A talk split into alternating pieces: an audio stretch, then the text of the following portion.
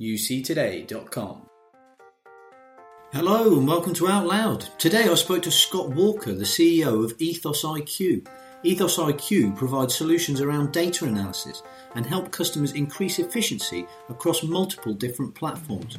Scott and I discuss how this has been traditionally very difficult for businesses to do and why ensuring that data analysis is accurate is critical to providing great customer service experiences.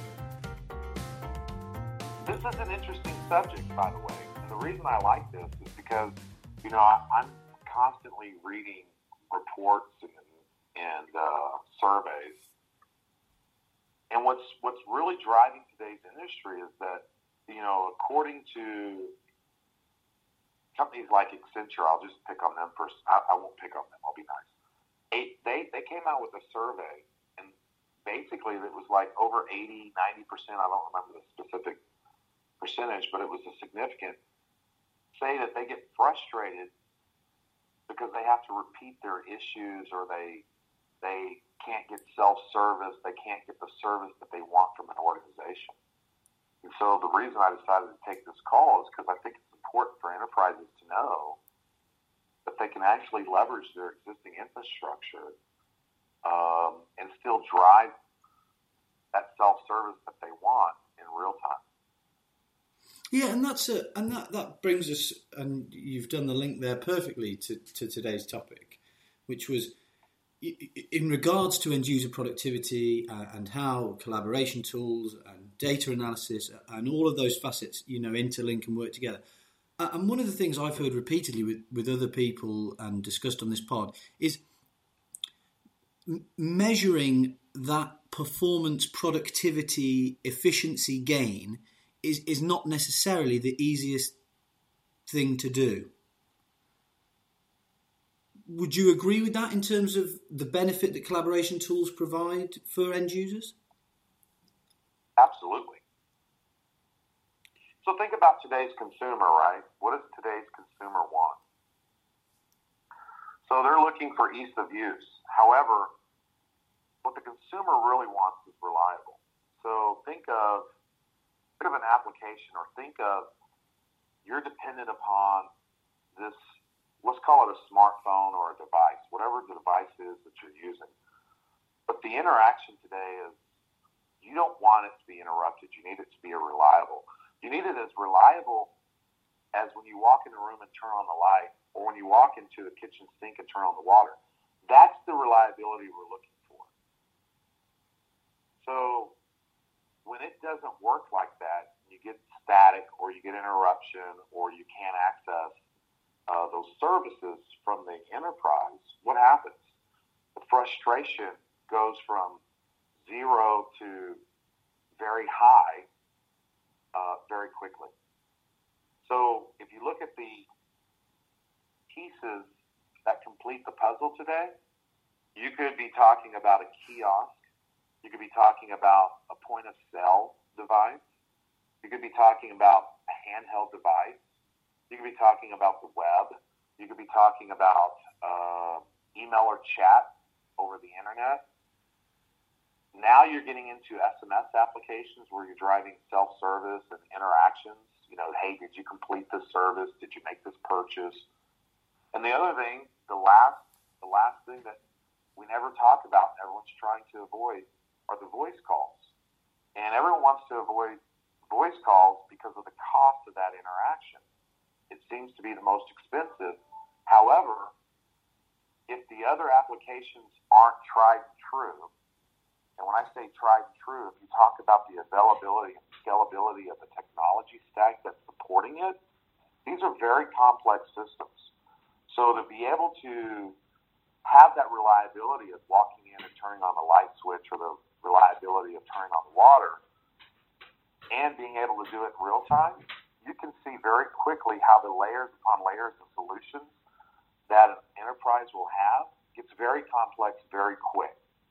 So now you take this, this demand for this simple user interface and this reliability, then you multiply the multiple different languages that you have, the multiple different codes of software that you have, and now you want to know, hey, Scott, how can you correlate my data? that really is, at the end of the day, why I created Ethos IQ and why we've had the success.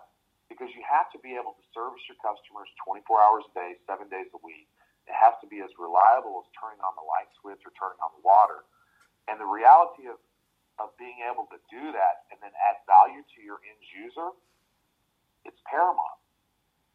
And that's something else I've heard, and, and the, the whole point you touched on there that end user expectation in terms of simplicity of use, which seems to be the key factor, it does appear that that's been achieved in a consumer market much more easily than the enterprise seems to manage it for, for, for, employees.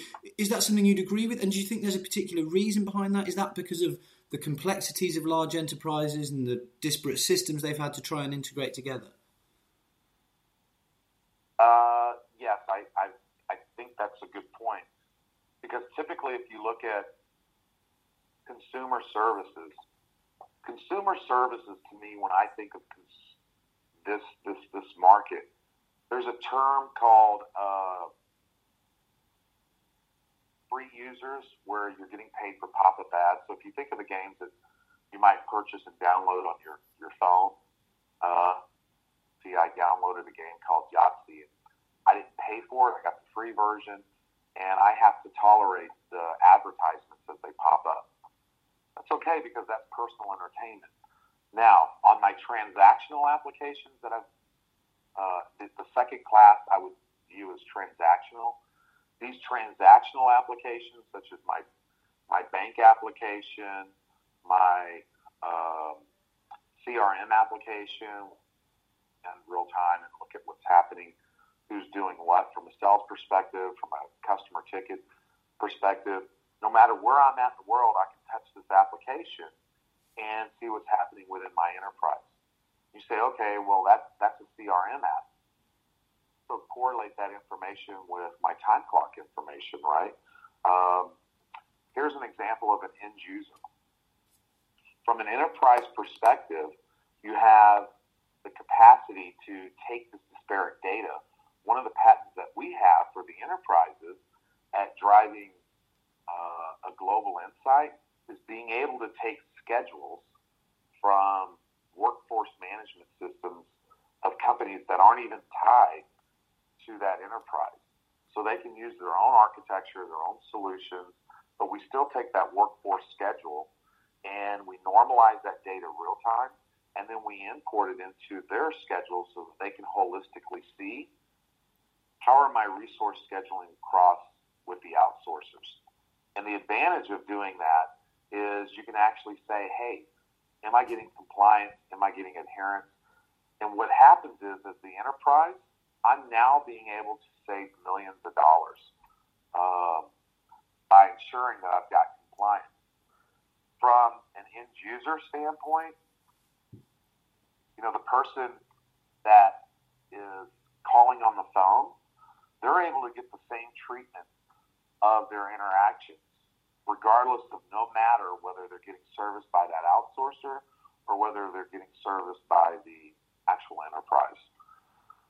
So there's a couple of different ways to look at that, but really at the end of the day, it's allowing you, when you take this type of data and you correlate it, it's allowing you to control the cost of the enterprise but you're still improving service and support for the end users that are actually calling in on the phone. Over the last few years, there's been a, a huge increase, and this is obviously something a market that, that you're you know much more aware of than I am, of the range of unified communications and collaboration tools that are being used by businesses.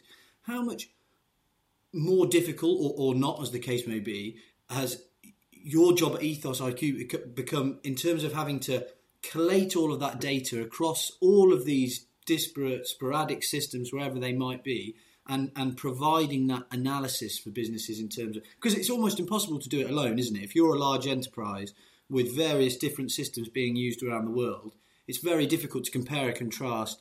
How is that office doing to this office? How is this system comparing to this system?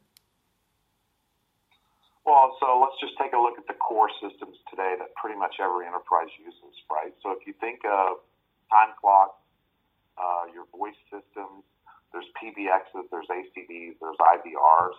There's your human, you know, your HR systems, your uh, compliance policy systems. There's your outsourcers. There's the actual end user themselves. Sometimes we might call them agents. Sometimes we might call them the front line. Um, there's email, chat, CRM. And then that's just the stack that's managing the organization. Those are the business touch points.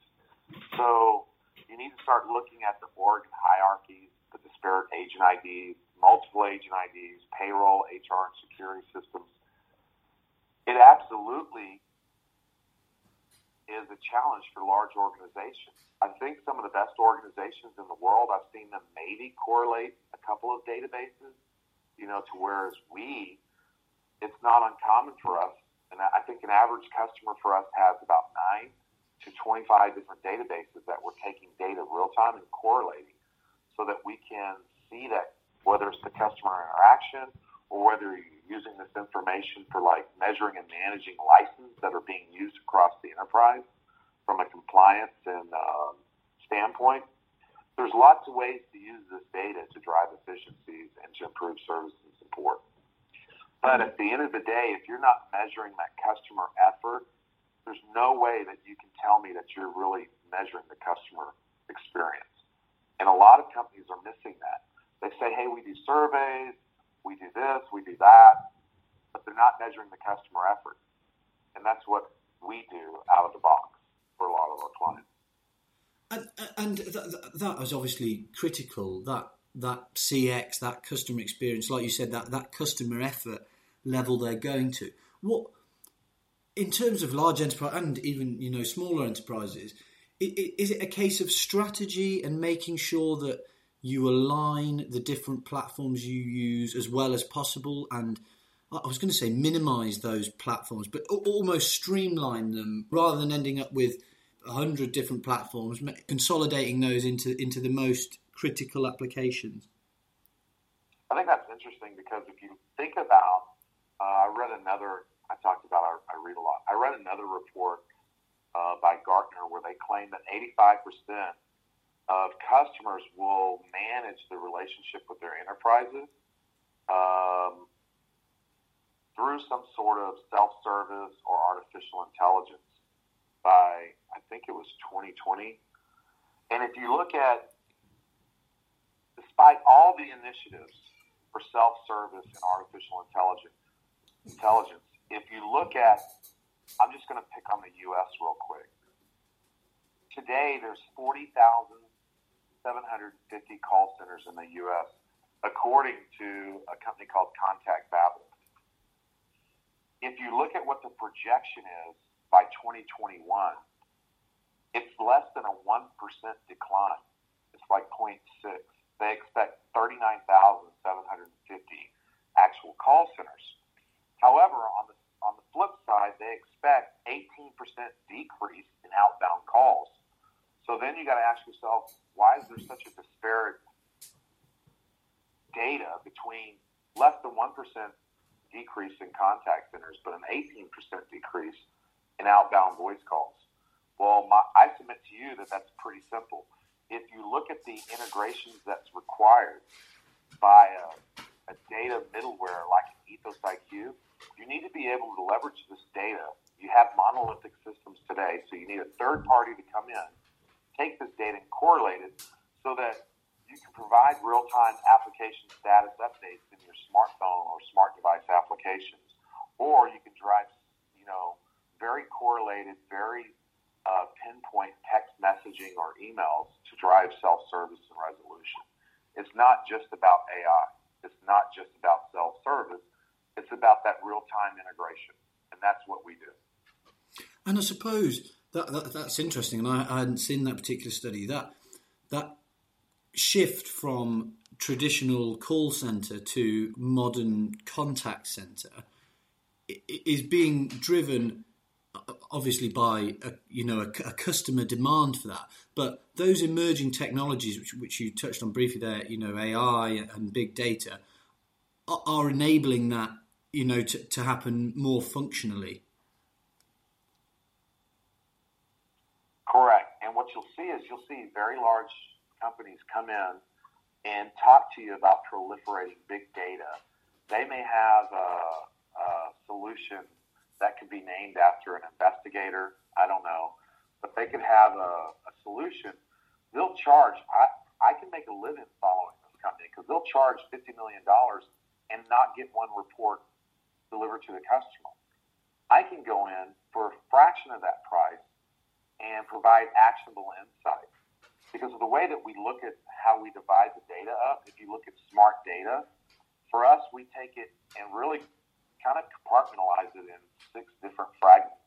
We have what we call messaging and communication, and then we have the organization, then we have networking systems, then we have our online systems, and then transactional, and then we have other others and external. So once you take those data, uh, it's really when we look at driving the correlation of the data, it's to provide a customer experience and an ability to measure uh, based upon the customer's efforts as it relates to measuring and manage the customer engagement. And that's across the enterprise. So if you look at the verticals that are involved, right, so there's verticals that are winning and there's verticals that may not be winning. So if you look at communications, services, IT, insurance, healthcare, uh, finance, and those organizations, because they're so ingrained in our day-to-day lives that they're transactional type uh, applications are actually driving an increase. All of those that I just described actually have 1% or more of an increase in call center agents forecasted between now and 2021. The ones that have a decrease are public services, transportation and travel, and manufacturing. Those organizations, those verticals are actually decreasing the customer service agents.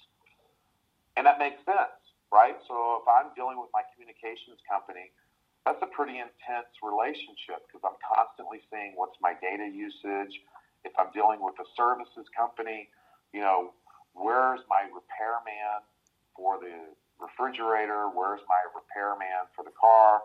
If I'm talking about IT or insurance or healthcare or finance, those are high level interactions. However, if I'm talking about my travel, transportation and travel, you look at Uber, I never need to talk to anybody. If I'm talking about, you know, British Airways or United Airlines, all of that know, they've trained the marketplace pretty well to use their applications that it requires zero interaction except for the application. And and do you think we'll see? Uh, it's interesting, you know, how how different verticals, you know, have, have been more successful, and uh, like you said, there are particular reasons behind that. But do you think we will see more of a realignment in business strategy to to to to enable the reduction of the reduction is right the, the greater efficiency with customer communication. I think so. I think so. Um, I don't know. I, I don't know if leveraging. I mean, so so you talk about those verticals, right? Manufacturing. I don't know if I really expect them to proliferate customer contact centers especially when they start going through distributions like an Amazon. I expect Amazon will probably start an Amazon type service. I can't speak for them specific, but I expect an Amazon type service to be the front for those calls, right? So the manufacturer doesn't need that. However, I don't expect Amazon, even if they get into the healthcare business, uh, if I if I have questions about a prescription, uh, I want to talk to the actual provider or the person who prescribed that. The specialist so, in that field, yeah. Right, right. But that's still going to drive interactions. That's still going to drive communications. What's interesting was, uh, I can't remember, I, I want to say it was McKinsey, seems to believe that think it was five to 10 minutes. I think it was five minutes. That 75% of customers expect uh, online help within five minutes. So then you correlate that with the need for call center agents. That's why I, I called out those markets. And this is what I think is so interesting about these vertical markets that are going to experience an increase in, in actual agent count and not a decrease because of the market demand. Yeah, and it's it's, it's interesting to see how, how that how that will evolve um, going forward, and, and how that you know customer that customer expectation, which has changed so dramatically, like you said, uh, even over the past ten years, from direct contact to wanting to be able to, in certain circumstances where it's suitable, to you know help themselves to service as much as possible. Right. Well, big thanks to Scott for appearing on the podcast. And if you have any questions for him about data analysis, get in touch either in the comments section of the website or via LinkedIn or Twitter at UC Today News. Also, I wanted to point you in the direction of another podcast series where we get you all the latest monthly updates from Microsoft Teams. Either go to our website and search for podcasts, or go to the Apple Podcasts app and search for Microsoft Teams, and you'll find our Out Loud Microsoft edition. Thanks for listening.